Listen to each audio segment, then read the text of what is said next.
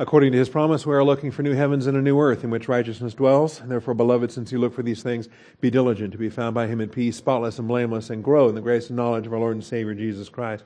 Our growth comes through the scriptures. We are in Philippians 2 once again, the kenosis passage. Kind of funny because the word kenosis isn't actually there, but we call it the kenosis passage. The verb is kanao, and we make a noun out of it when we talk about Jesus and his kenosis. Uh, but he did empty himself have this attitude in yourselves, which was also in Christ Jesus, who, although he existed in the form of God, did not regard equality with God a thing to be grasped, but emptied himself, taking the form of a bondservant being made in the likeness of men.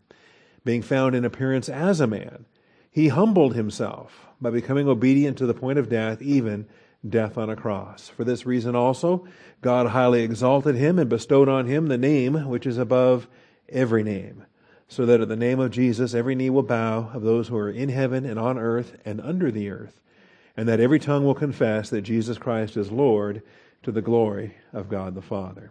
All right, so that's where we are. It's a powerful paragraph, and uh, we're having some we're learning some good things here in this paragraph. Before we get started, though, let's take a moment for silent prayer, uh, dedicating our time for the process of learning, humbling ourselves under the mighty hand of God. Shall we pray?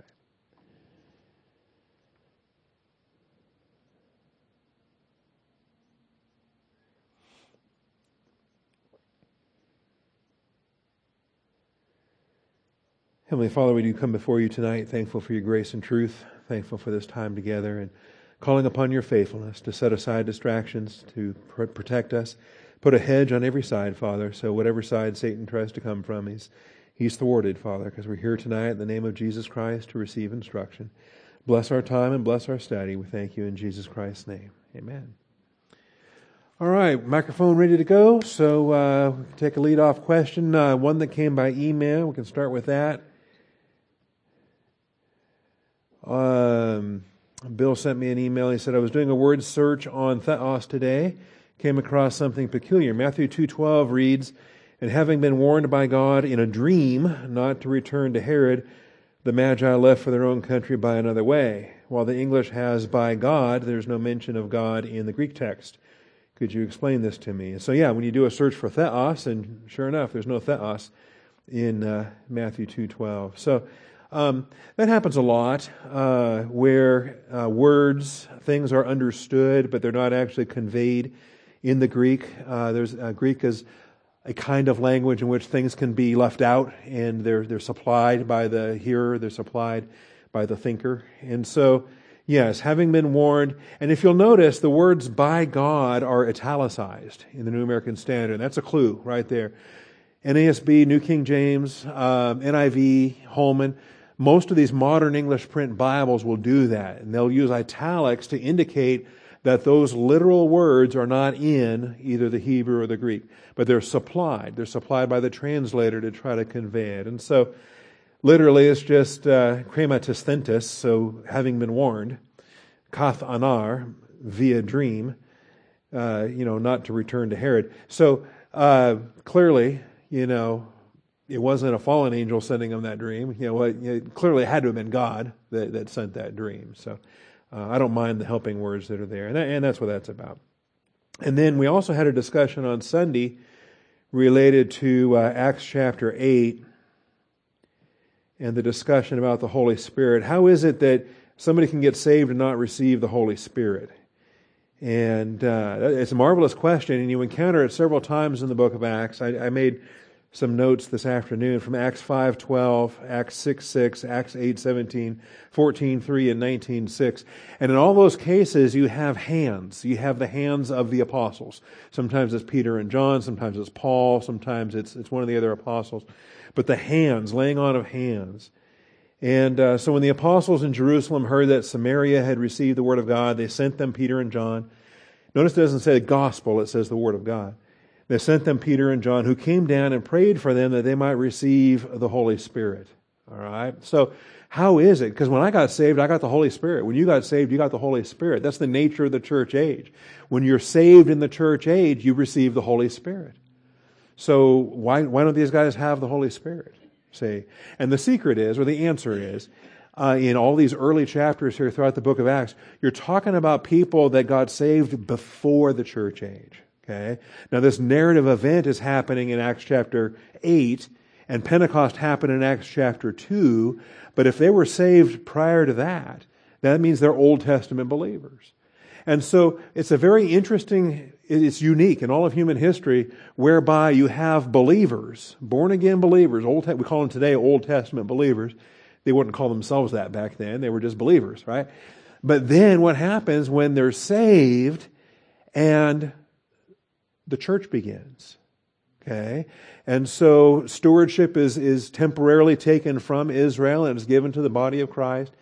But now you got a bunch of believers, right? Paul encountered some in Ephesus and he said, Did you receive the Holy Spirit when you got saved? And they said, uh, We don't know if there even is a Holy Spirit. you know? And Paul goes, Oh, wow, we got to fix your doctrine here. And in every case, the answer is not to get them saved a second time. You can't get saved a second time. The answer is not to, you know, take Old Testament believers and give them a New Testament gospel, but you do need to give them the information about Jesus and what he did to fulfill the Old Testament uh, prophecies and how he died, how he rose again, how he ascended. And then once they get that information, they can identify with the body of Christ. And I call it either graduation or matriculation. You know, you go from your undergraduate program to a graduate school, something of that nature. So an Old Testament believer then crosses into the church age when they identify with Jesus as the Christ. And so the role of the Holy Spirit, or the role of the apostles at that time then, was to give them that doctrine, give them that teaching, and then to baptize them. And that's what happened with this crowd here. They got baptized. And even Simon got baptized. And uh, so they get baptized. And what happens when they're baptized? They're identified with the death, burial, resurrection of Jesus Christ. And so, as an Old Testament believer getting baptized or identified with the church age, the apostles lay hands on them and they receive the Holy Spirit. Okay? Now, that can't happen today. Nobody today, you're not going to come face to face with an Old Testament believer today because that means they had to have been alive and gotten saved 2,000 years ago, and that's just not going to happen. So, everybody that gets saved today is in permanently indwelled with the Holy Spirit at the moment of their salvation. So, does that make sense? All right, and that happens again and again and again and again uh, when when crowds are met like that. I think that's the, what happened to the Apostle Paul on the Damascus Road. I believe Paul was saved in his childhood, and he talks about that how the Scriptures can lead you to salvation as a young child. But then he got wrapped up in arrogance in, in his Pharisee school and became a huge, you know, uh, crusader for, for Pharisaical Judaism. And uh, he, so on the Damascus Road, he didn't have to get saved all over again, but he had to know who it was. That's why he said, Who are you, Lord? Okay? And, and he needed that information to bring him from an Old Testament believer to a New Testament believer. And uh, that's the Acts 9 Damascus Road experience. So, all right, anyway, that's the question there. We have uh, new questions tonight, perhaps. All right, we're going to cross the aisle. We got two over here on this side, and then we'll come back to that side if we have time. So uh, Eliezer and then uh, Carmen. My question is also about being saved and uh, the famous reference to Acts 16:31, where mm-hmm. uh, the context is the Philippian jailer, um, in the context of uh, uh really fear and trembling, just because pr- the prisoners are out and there's this episode that is happening. Mm-hmm. And then um, it says, Believe in the Lord Jesus Christ and you shall be saved. My right. question is, saved from what?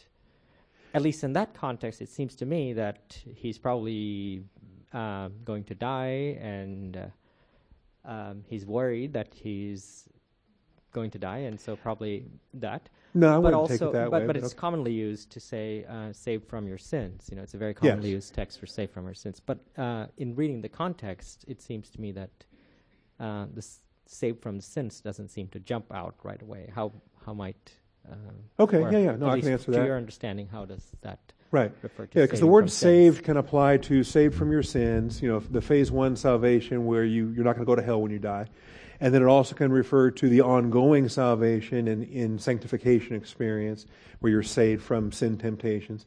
Ultimately, you have saved from the presence of sin when you're face to face with Jesus Christ and physical death, and then the one saved from physical danger, and that's the one that. Now, I think in the, in the context of Acts sixteen thirty one, uh, Paul and Silas are in jail, and um, there was a great earthquake. The foundations of the prison house were shaken. All the doors were open. Everyone's chains were unfastened. Uh, but I think that ends. I don't think that continues. And so the jailer wakes up. He sees the prison doors open. But I don't think that the shaking is still happening. I don't think the, the fear is still present. I don't think it's still a, a fear that he himself is going to die. Now, he'll probably be executed by the Roman government for losing his prisoners. That's a different question. Um, but when the, uh, and so he drew out his sword, he was about to kill himself, supposing that the prisoners had escaped. But, you know, that's, that's serious, right? I was a jailer for eight years and I did, never lost one. There was never a successful escape from Stalag 13 when I was working there. But um, anyway, had it happened, I wouldn't have had to kill myself. Uh, the punishment was a lot less in my day and age. Um, but Paul cries out with a loud voice, saying, Do not harm yourself, for we are all here. And then he called for lights and rushed in, and trembling with fear, he fell down before Paul and Silas. Now, what does he mean when he says, What must I do to be saved? Okay? And, and we can assume this, we can assume that, but I think in the context, Paul's answer gives away what he was asking about. He's talking about eternal salvation. Now, why might he have been talking about eternal salvation? I, my suspicion is, is because prior to the uh, events of the earthquake and all that, um, they were teaching doctrine. They were they were witnessing, and uh, as it says here, the, Paul and Silas were praying, singing hymns of praise to God. The prisoners were listening to them. I suspect the jailers were listening to them as well, and that this particular Philippian jailer was also listening. And so, um, the "What must I do to be saved?" I think is the follow up to what the message had been earlier in the night. And so when Paul says, believe on the Lord Jesus Christ, you will be saved, he's answering the question there that this is an unbeliever who wants to know about God and wants to know about, about eternal life. And, and so I, I, do fully accept this as a gospel uh, event. And, uh, and, and I've always taught it that way. So, all right. And then we'll bring uh, up here three more rows. Carmen had a question, and then we can cross the aisle. Yeah, uh, since we speak about the Holy Spirit, I was wondering in Matthew 3, verse 16, when when uh, right after Jesus got baptized, then the Spirit was Spirit of God descended on as a dove right. on Jesus. So he was full full of the Holy Spirit before that, right? Oh yeah, yeah. In the Old Testament, before Pentecost, before the church age, uh, the Holy Spirit would come occasionally upon prophets uh, occasionally upon uh, judges, for example, uh, Samson. When the Spirit, Holy Spirit came upon him, that's when he got his great strength uh, and those kind of things. So the Holy Spirit um, is usually spoken of as coming upon. And the same thing happens here because the Holy Spirit descends as a dove and comes upon him, lighting upon him. And then the voice out of heaven says, This is my beloved Son in whom I'm well pleased. So kind of a neat text. It has Trinity, right? You have God the Son, God the Holy Spirit, and God the Father's voice. Uh, and so all three are, are right there. Um, but this is not the church age, so it's not the permanent indwelling of the Holy Spirit. It's not like what you and I have with a spiritual gift and in the church age position.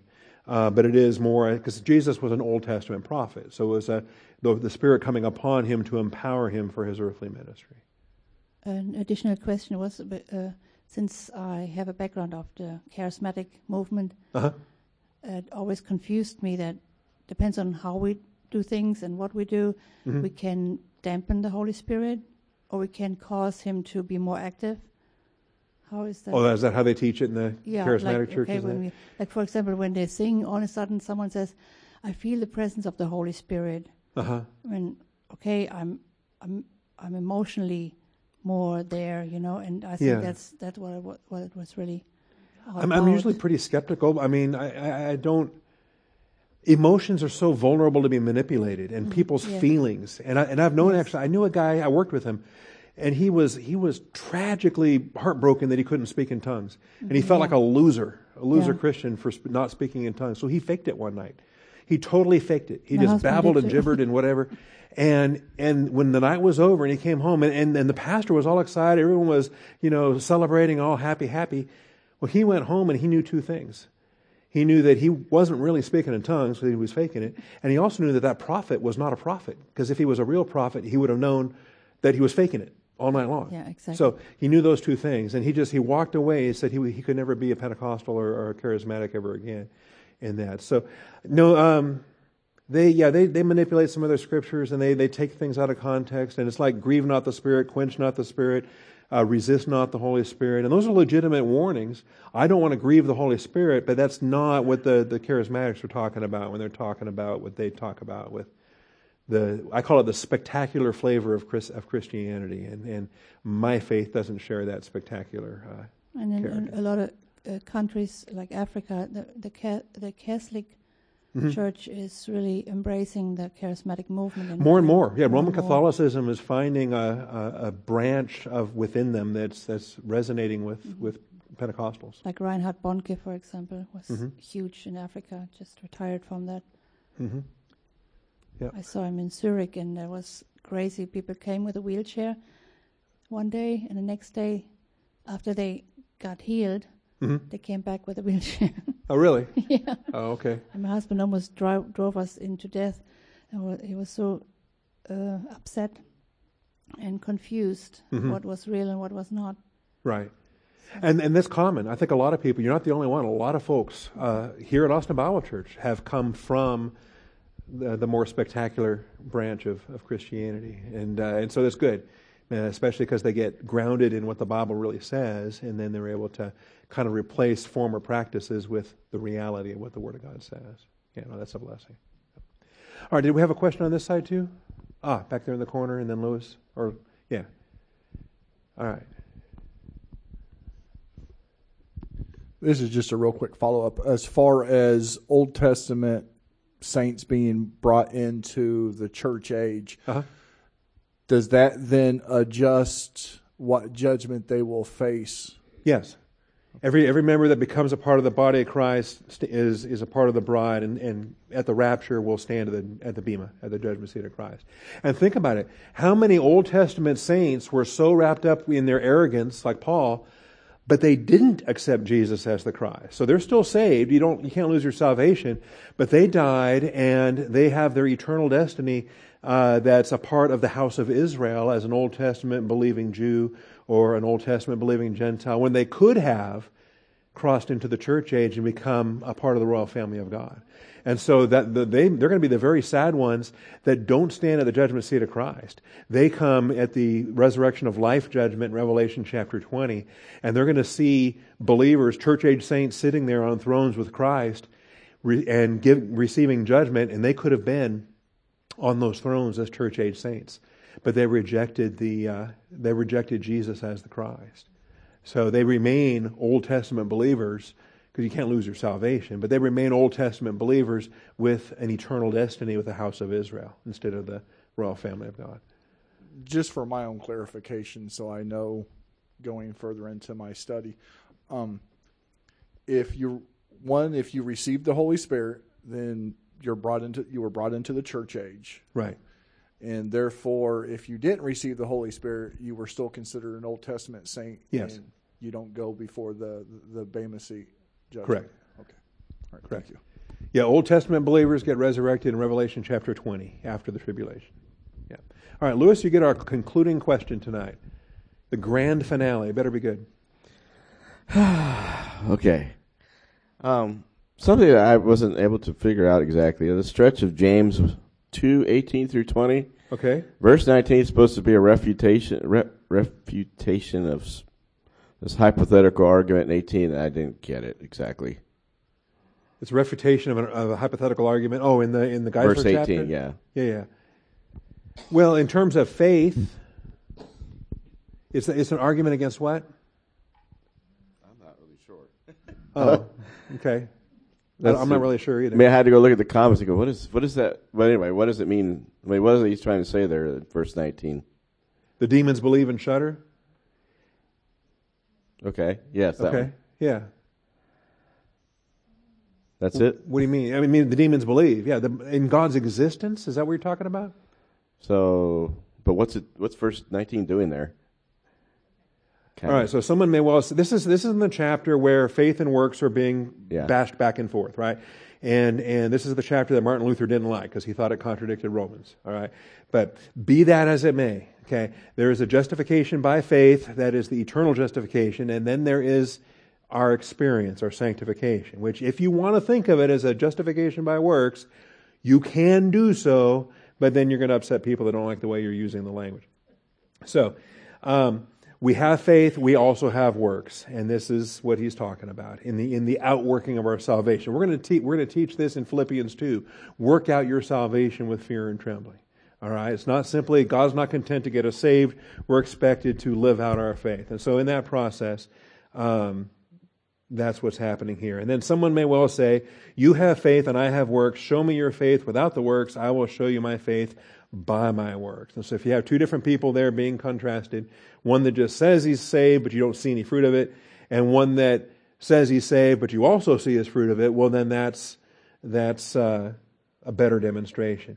You believe that God is, or that God is one, or that there is a God what's the footnote say here? There is one God. Okay? Well, simply belief in God's existence is not sufficient. Yes, there is a God. You can believe that there is a God, but that's not going to get you to heaven. The demons believe there's a God and they hate him, right? So just believing that there is a God is not enough. And then we'll have a passage in Hebrews 2 that says, the one who comes to God must believe that he is and that he's a rewarder of those who diligently seek him. And so God consciousness is only a step. It's how can we approach Him and on what terms do we approach Him and what is the offer of, of salvation. So simply believing in the existence of God. There's an awful lot of theistic unbelievers out there. They believe there is a God, um, but they're not ready to place their faith in Jesus Christ for whatever reason. Does that make sense? All right. And that's kind of how I've taught James when I've taught it. I've not taught James verse by verse, but Pastor Cliff has, Pastor Dan has, a lot of friends of mine have taught James. I've just never done it. So. All right. Well, let's, uh, thank you, Chris. Let's get to uh, Philippians chapter 2. And I want to pick up with this kenosis where we left off. And I don't remember what slide we were on, so I'll just hunt for it here.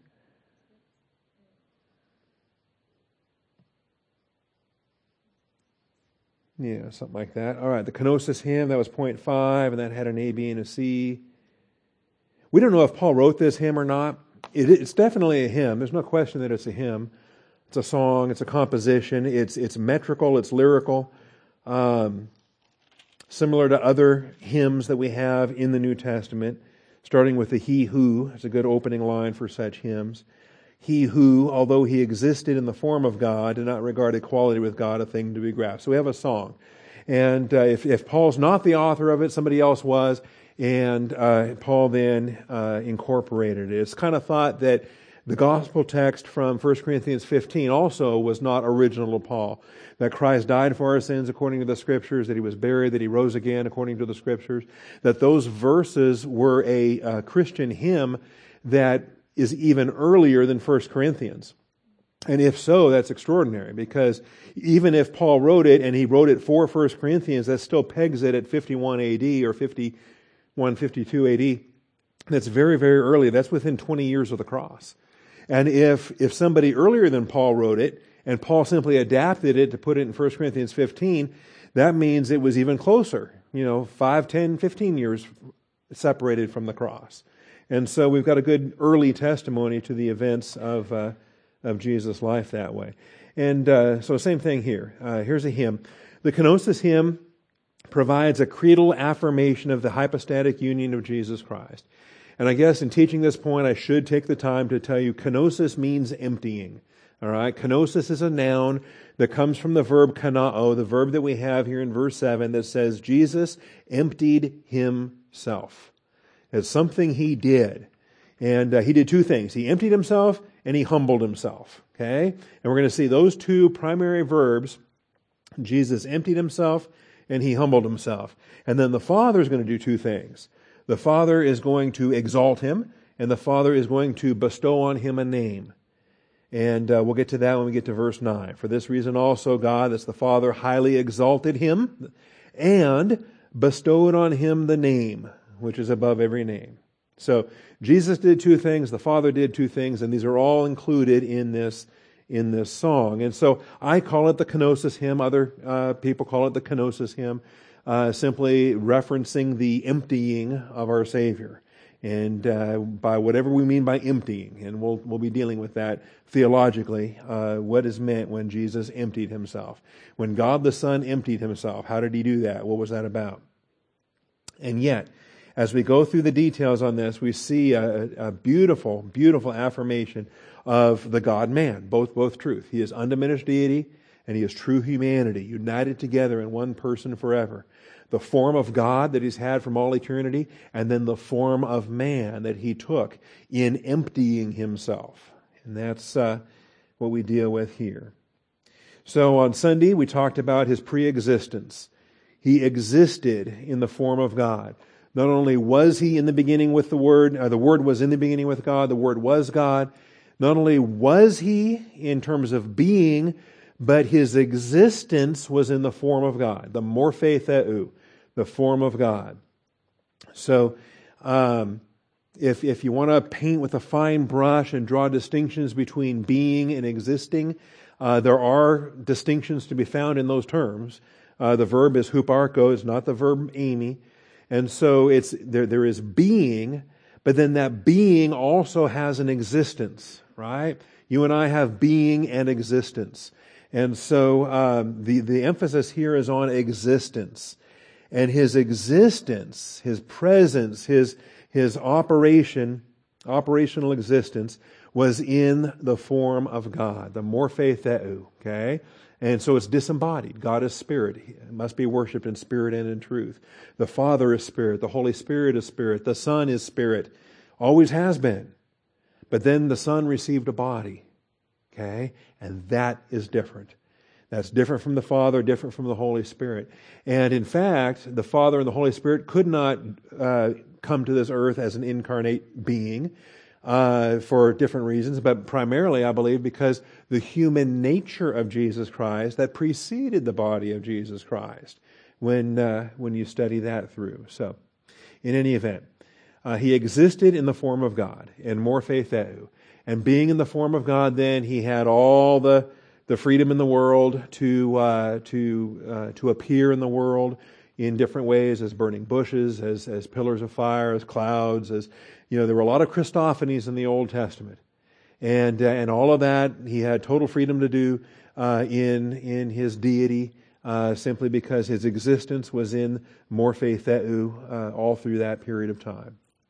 All right, but then the Word became flesh and tabernacled among us.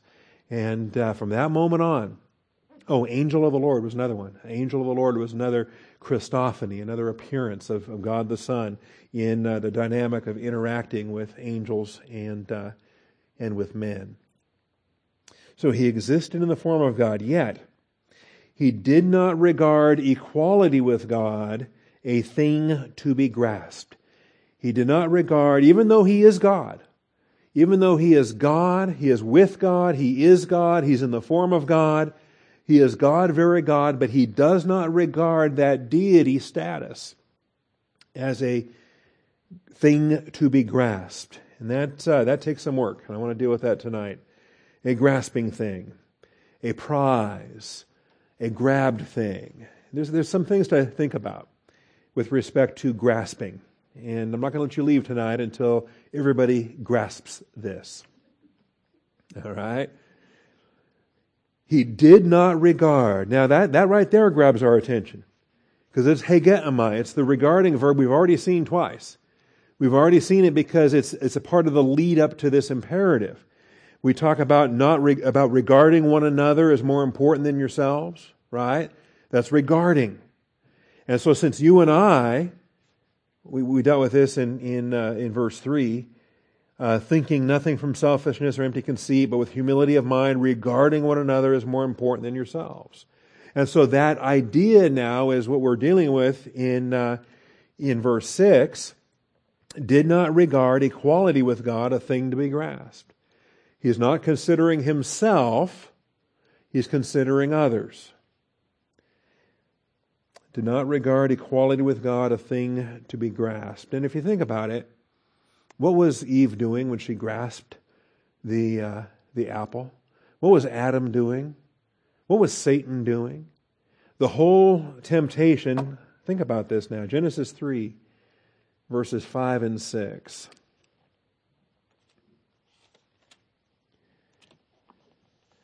Equality with God. I mean, if you think about it, Adam and Eve are in the image of God already. In the image and likeness of God, He created them. And yet, what was the dissatisfaction? What was the sense that something was lacking, something was deficient? I want more. I'm not content with what He's given, and I want what He's denied.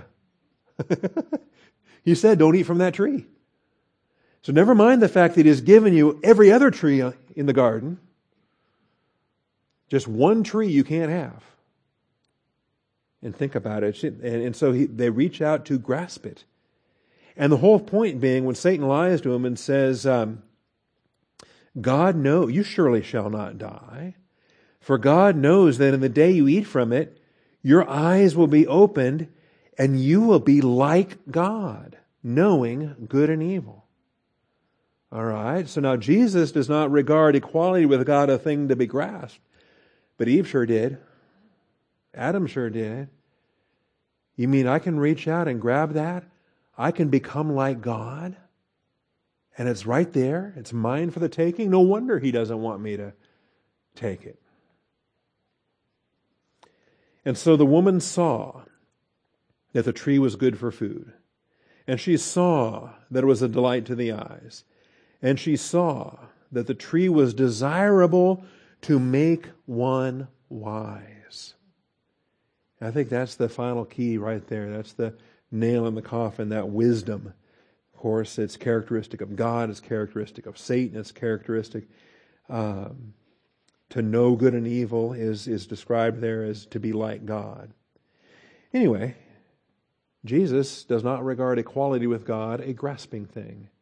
It's not a thing to be grabbed.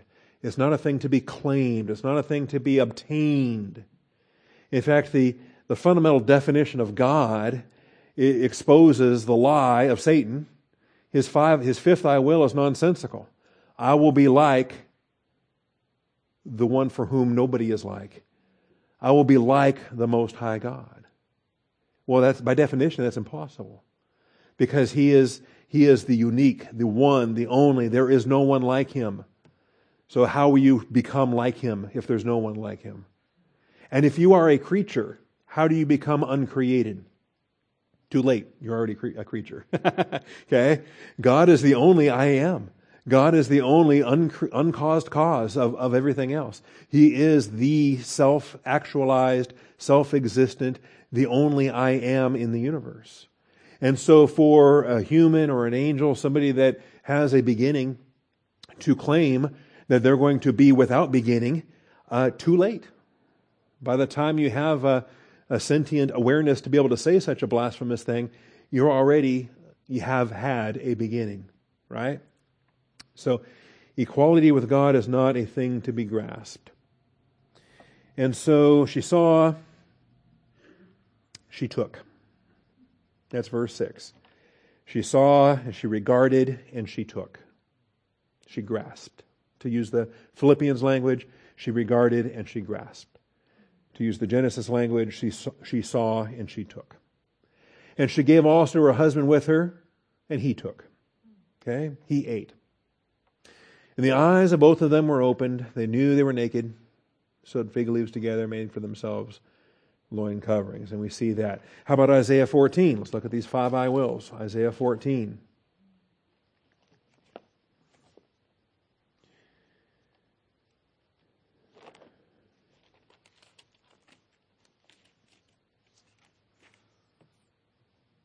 And it's a taunt. It is a taunt. It is to be sung in the millennium. It uh, will not be sung in the uh, fullness of time, but it's a millennial song. And uh, in that day, Verse 3 says, It will be in that day when the Lord gives you rest from your pain and turmoil and harsh service in which you have been enslaved, that you will take up this taunt against the king of Babylon and say, How the oppressor has ceased and how fury has ceased. See, the beginning of the millennium, the, the angel comes down with a chain and Satan is bound for a thousand years. And during the time of his binding, during the time that he is confined to the abyss, this uh, Israel gets to sing this taunt. And so, uh, starting with verse 4, uh, Sheol is excited. Verse 9 Sheol from beneath is excited over you to meet you when you come. It arouses for you the Rephaim, all the leaders of the earth. It raises all the kings of the nations from their thrones, all the great heroes from the age of legends, the Nephilim from um, before the flood. Anyway, um, verse 11, your pomp. See, verse 10, they will all respond and say to you, Even you have been made weak as we. You have become like us. You have become like us. You know what an insult that is? Because he said he was going to become like the Most High God. Well, I don't think he made it, because instead he became like these losers, right? These uh, condemned demons in the abyss. Your pomp and the music of your harps. He had a great music program and a great, you know, religious operation. Somebody comes in here and they criticize our music program. I say, okay, well, see ya. I like it. Your pomp and the music of your harps have been brought down to Sheol. Maggots are spread out as your bed beneath you, and worms are your covering. Isn't that beautiful? So just lay on a bed of maggots and pull the blanket of worms over you and have a nice night. How you have fallen from heaven, Hillel ben Shachar. O star of the morning, son of the dawn. You have been cut down to the earth, you who have weakened the nations. But you said in your heart, and this is the opposite of Jesus Christ. Jesus did not regard equality with God a thing to be grasped. Satan did.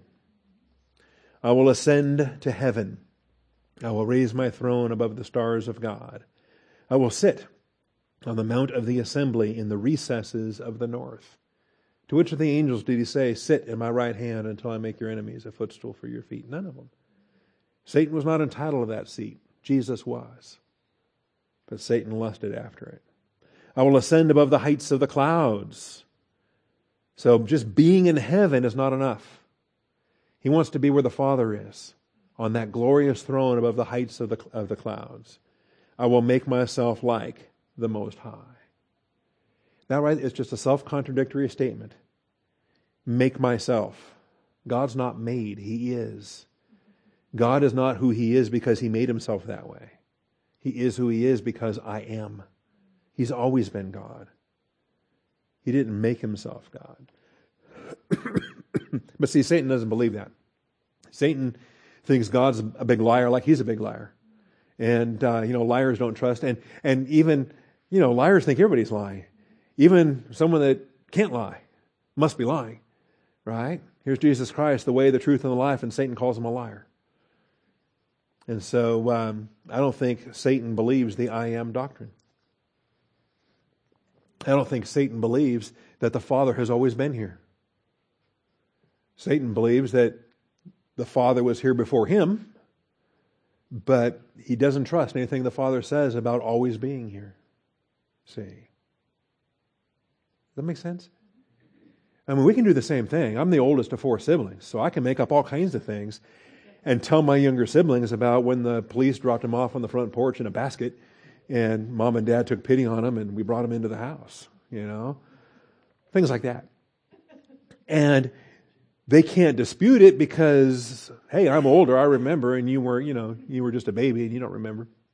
And, and so of course, you know, you're carnal and you're a liar and you make up stuff because you're trying to bug your, your siblings. But um, so think about it though. Here's Satan, and he has a creation day. He knows he's a created being. And I, and I suspect, by the way, we don't remember our birth, but these angels were created. Adam remembers his creation day.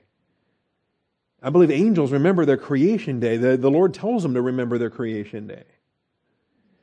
And uh, so, okay, he gets it. El Shaddai, the Almighty, God the Father, was there before him, but he doesn't believe that he's always been there, and he doesn't believe that he's self existent, and he's going to prove it by becoming like him.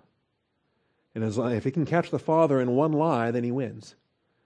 Because if he catches the Father in one lie, then Satan says, See, I'm a liar too. I'm like you. Okay? Anyway, a grasping thing. Does not regard equality with God a thing to be grasped. So, in this sense, there is a, a, a thought that a creature might grasp divinity. A creature might earn or deserve glory, which of course no one does, no one can. It has to be given by grace. Of course, we're, we're baptized in union with Christ. We are partakers of the divine nature, but we didn't grasp that. We didn't earn that. We didn't deserve that. That was a blessing bestowed upon us. We can think of it in those ways. We also can consider grasping on a, in a second way related to something that we already possess, but we don't flaunt it as an item of, of, uh, of privilege. We don't, we don't wield it as a, uh, a tool of dominion over others. In the sense that if you're grasping something and using it to beat somebody over the head with it, okay? There's another idea of grasping. Because Jesus has deity. Jesus is already equal with God. But he's not grasping it and displaying it and celebrating it. In fact, he lets it go he lets it go, and for the first Advent incarnation, he, for, he uh, foregoes any deity privilege. And that's what we're going to study when we see kenoo as a verb. The noun for a grasping thing is a harpagmos. A harpagmos. H A R P A G M O S. That's a grasping thing. A harpagmos is a grasping thing. And this is the only place in the entire Bible that has harpagmos. Okay? Or at least in the New Testament. I forgot to check the Septuagint. For most of the week, my software wasn't cooperating with me, and I got it fixed this afternoon, so I'm thankful for that. Um, so let's look at harpagmos, and let's just double check here. Philippians 2 6. Do not regard equality with God a thing to be grasped. And so there's harpagmos. And let's look at the word study. And here we have it. One lonely use in the New Testament in Philippians 2 6. Below that, Septuagint, no results. So it's not even used in the Septuagint. Not even used in the Septuagint. All right. That's the thing that was broken all week, was this Septuagint thing.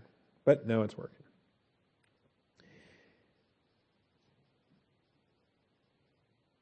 In fact, it's not even used very much in the Greek classics, only three times in three verses. Not used by Philo, not used by Josephus. Eusebius uses it twice in his ecclesiastical history. But you know what? He's just quoting Philippians 2 6. All right, so there you go. Not a common word, harpagmos. But we know what it is because it comes from harpazo. And we know what harpazo is. Harpazo is our word for rapture. It's our word for snatching, it's our word for grabbing. All right? And so, harpagmos coming from harpazo, there's other cognate nouns too. There's a harpagma, M A, it's a neuter. This is harpagmos. Anyway, it, it, comes from harpazo. Harpazo means to snatch, it means to grab. In the, in the Latin, it's rapto, right? Like a velociraptor or a, any other kind of a raptor that's out there. Okay? And so, uh, 2 Corinthians 12, we got a lot of snatching, well, three snatching uses here in the New Testament. Harpazo probably has some Old Testament uses as well.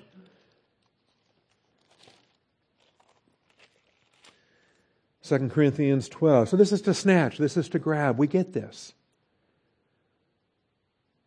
I know a man in Christ who 14 years ago, whether in the body I do not know or out of the body I do not know, God knows. But such a man was harpazoed. He was snatched up to the third heaven. Can you imagine? You're just minding your own business, and the next thing you know, a hand grabs you and up you go. And you get there and you're looking around, okay? And you're not quite sure, wow, how did I get here? In the body, out of the body, don't even know. Snatched up. And I know how such a man, whether in the body or apart from the body, I do not know, God knows, he was caught up, snatched up, harpazoed, raptured into paradise. Okay, that's where paradise is now. Paradise used to be in Abraham's bosom, right? Jesus told the, the thief, This day you will be with me in paradise. Truly, truly, I say to you, this day you will be with me in paradise. Paradise used to be in Abraham's bosom, but now paradise is in the third heaven.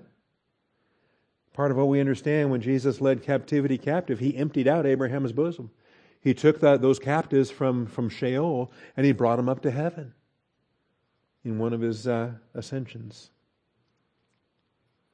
And so, caught up into paradise and heard inexpressible words. Inexpressible words. How cool is that? Okay? You know, before Babel, there were few words and men spoke one language. Now there's all kinds of languages and multiplied words. But what, what, what's, what's communication going to be like when we're in glory? Is it going to be more mind to mind? Is it going to be, are we, are we going to have capacity to communicate in ways that transcend the, the vocalization of, of, uh, of this mortal body? I don't know. But he heard inexpressible words. Somebody expressed them because he heard them. Just he can't express them which man is not permitted to speak. So, angels, God, whatever, but is beyond the realm of humanity, these inexpressible words. So, on behalf of such a man, I will boast. This is all tongue in cheek, of course, because Paul's talking about himself. But he steps away and talks about himself in the third person so that he can, he can contrast this glorious guy with Paul the nobody that uh, in the point he's trying to make. Anyway, it's a fun text, and we dealt with it. But here's, here's two places where, where harpazo is used, right? Or rapto in the Greek, or in the Latin, and where, we get the English word rapture. The other course is, is the other passage, of course, is the rapture text of 1 Thessalonians 4.17. Oh, that it were today.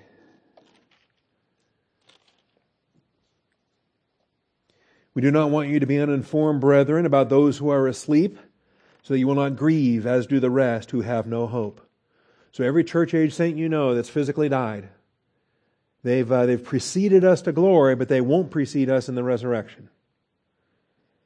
For if we believe that Jesus died and rose again, even so, God will bring with him those who have fallen asleep in Jesus.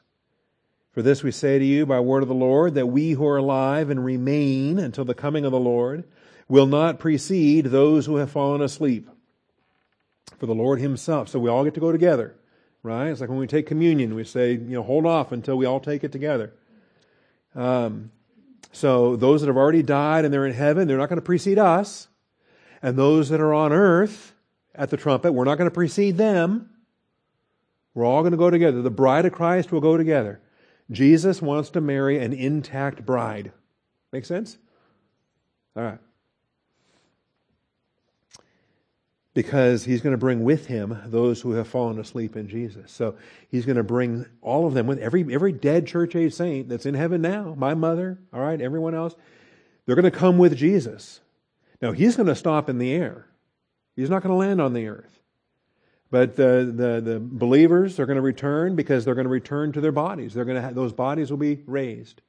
And then we will be changed in the twinkling of an eye. All right, so the Lord Himself will descend from heaven with a shout, with the voice of the archangel, with the trumpet of God, and the dead in Christ will rise first. That's why He brought them with Him. They're going to they're going to return with Him, and they're going to rise first. So the dead in Christ will rise first. So that's my mother, right? That's Mike Snyder. That's everyone, you know, Lillian's uncles that we, we've been praying for, Lillian's family this week. Uh, the dead in Christ will rise first. Okay. Now I, I pick up specifically on dead in Christ. Okay. And there, there could be some other pastors. I don't include Old Testament saints here. Larkin did, others did. I don't. And Scofield didn't, and a lot, and Chafer didn't. Okay. So Moses is not raised here. Daniel is not raised here. David, all those Old Testament saints, they're not raised at the rapture. They're raised at the second advent. They're raised in Revelation chapter 20. Okay? But it's the dead in Christ that rise first. Those who are Christ that is coming. Then we who are alive and remain, so we're still physically alive on this planet, will be harpazo, caught up. Together with them, the dead in Christ that rose first. And so them and us are going to be caught up together in the clouds to meet the Lord in the air. And so we shall always be with the Lord. All right? How cool is this? Do we get this? We see how this works? Now, as I read this, you want to combine it with 1 Corinthians 15. You want to understand it because this, this mortal body wouldn't handle being launched up to the stratosphere in, in, in that kind of time. We have to be transformed in the twinkling of an eye, and we will, and then snatched up. Okay? Um, 1 Thessalonians doesn't talk about transformation, and 1 Corinthians doesn't talk about snatching. You put both passages together, and you get the twinkling of an eye transformation followed by the snatching, the harpazo that we see here. All right. So, uh, my question for you tonight, then, just to be a little ornery, is um, how much time does it take for a then to be expressed in uh, verse 17? The dead in Christ will rise first, then we who are alive and remain. Okay, is that is that a split second later, a nanosecond later, a twinkling of an eye later, or is it? I mean, how could it be? Could it be a minute later? Could it be ten minutes later? It still would be then. See. Um, you know, my son was born, then my daughter was born, then my second son was born, then my second daughter was born you know, then just shows a sequence and gives really no indication of, you know, a, a, split second later or, or whatever. What if it's an hour later? What if it's 24 hours? I mean, I'm not saying it is, but what if? Right? The urn with my mother's ashes is sitting in my office right now. And um, we haven't really decided what to do with it. We're kind of waiting. We'll have a second urn to go with it when dad dies, and then, and then we'll do something with both urns. But for the time being, since 2012, my mother's ashes are sitting there in my office. And when the dead in Christ rise first, I'm probably going to be in my office. That's where I am the majority of the hours in any given week. I'm going to be studying, and mom's going to be right there. Wow. And the dead in Christ rise first then? A second, a minute, an hour? Just what would that be like for an hour with the dead in Christ walking this earth? I don't know. Just an idea. Um, then, there's a lot of, uh, you study whens and thens, and, and you realize, you know, there's some ambiguity in some ways. But we're going to be caught up. Caught up. It is uh, an active voice. It is a verb, or it's a passive for us. We are being caught. God is doing the catching. Okay? It's the power of God that snatches us and, and, and propels us uh, together with them in the clouds to meet the Lord in the air. So that's what it is. It's a grabbing thing. It's a snatching, grabbing thing. And a harpagmos is, is, a, is a snatching, grabbing thing. So as a noun that comes from a verb, what do we think of it as? It's either the action of snatching or it's the result of snatching. It could be thought of as the booty, the plunder, the, the, the, the snatched thing. Okay? Um, either the thing that is grasped, which is kind of how the English translation says, regard with equality with God a thing to be grasped. Do not regard equality with God a grasping thing, a snatching thing. I don't know. I, I like the phrase a thing to be grasped. That's, that's fine. That works for me.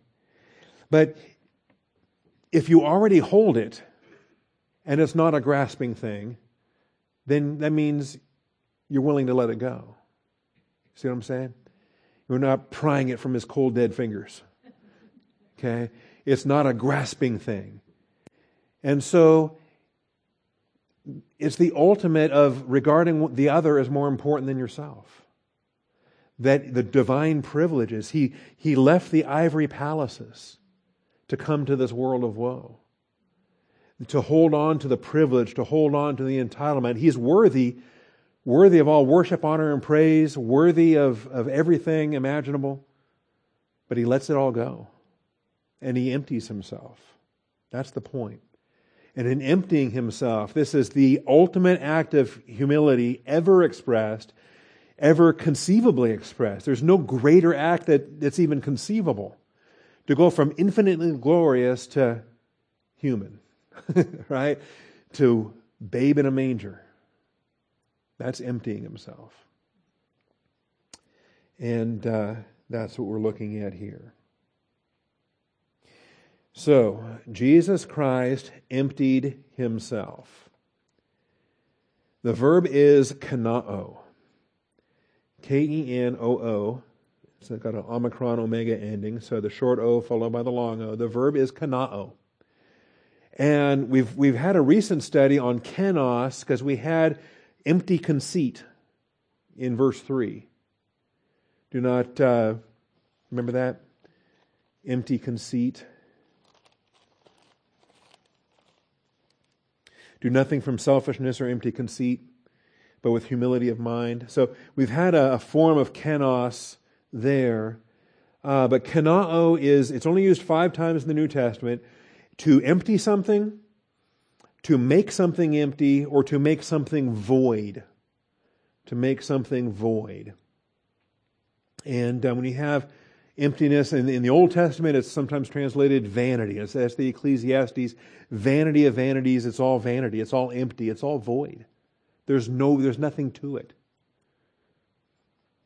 And so on Sunday morning, we're going to look at Romans 4.14, 1 Corinthians, and they're all Pauline. Every New Testament used, there's five of them. Romans 4.14, 1 Corinthians 1.17, 9.15, 2 Corinthians 9.3, and our passage the kenosis passage of Philippians 2 7. Um, and, and when we talk about what's empty, this gets us into some pretty deep theology because we talk about how grace and uh, faith work, how um, we're not, uh, does, does, does faith nullify the law? Does it make the law void? What happens when faith is exercised? And let me just grab Romans 4.14 because that's, I'll give you something to chew on for the four days between now and Sunday.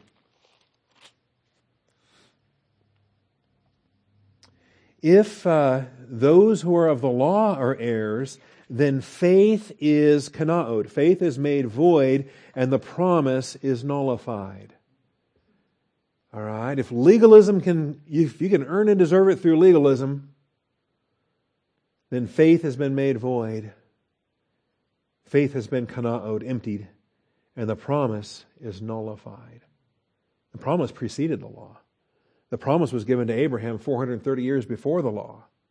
So if law gives the inheritance, then we just emptied faith. What's the point in faith? Who cares if Abraham believed God and was reckoned him as righteousness? Law can get you there.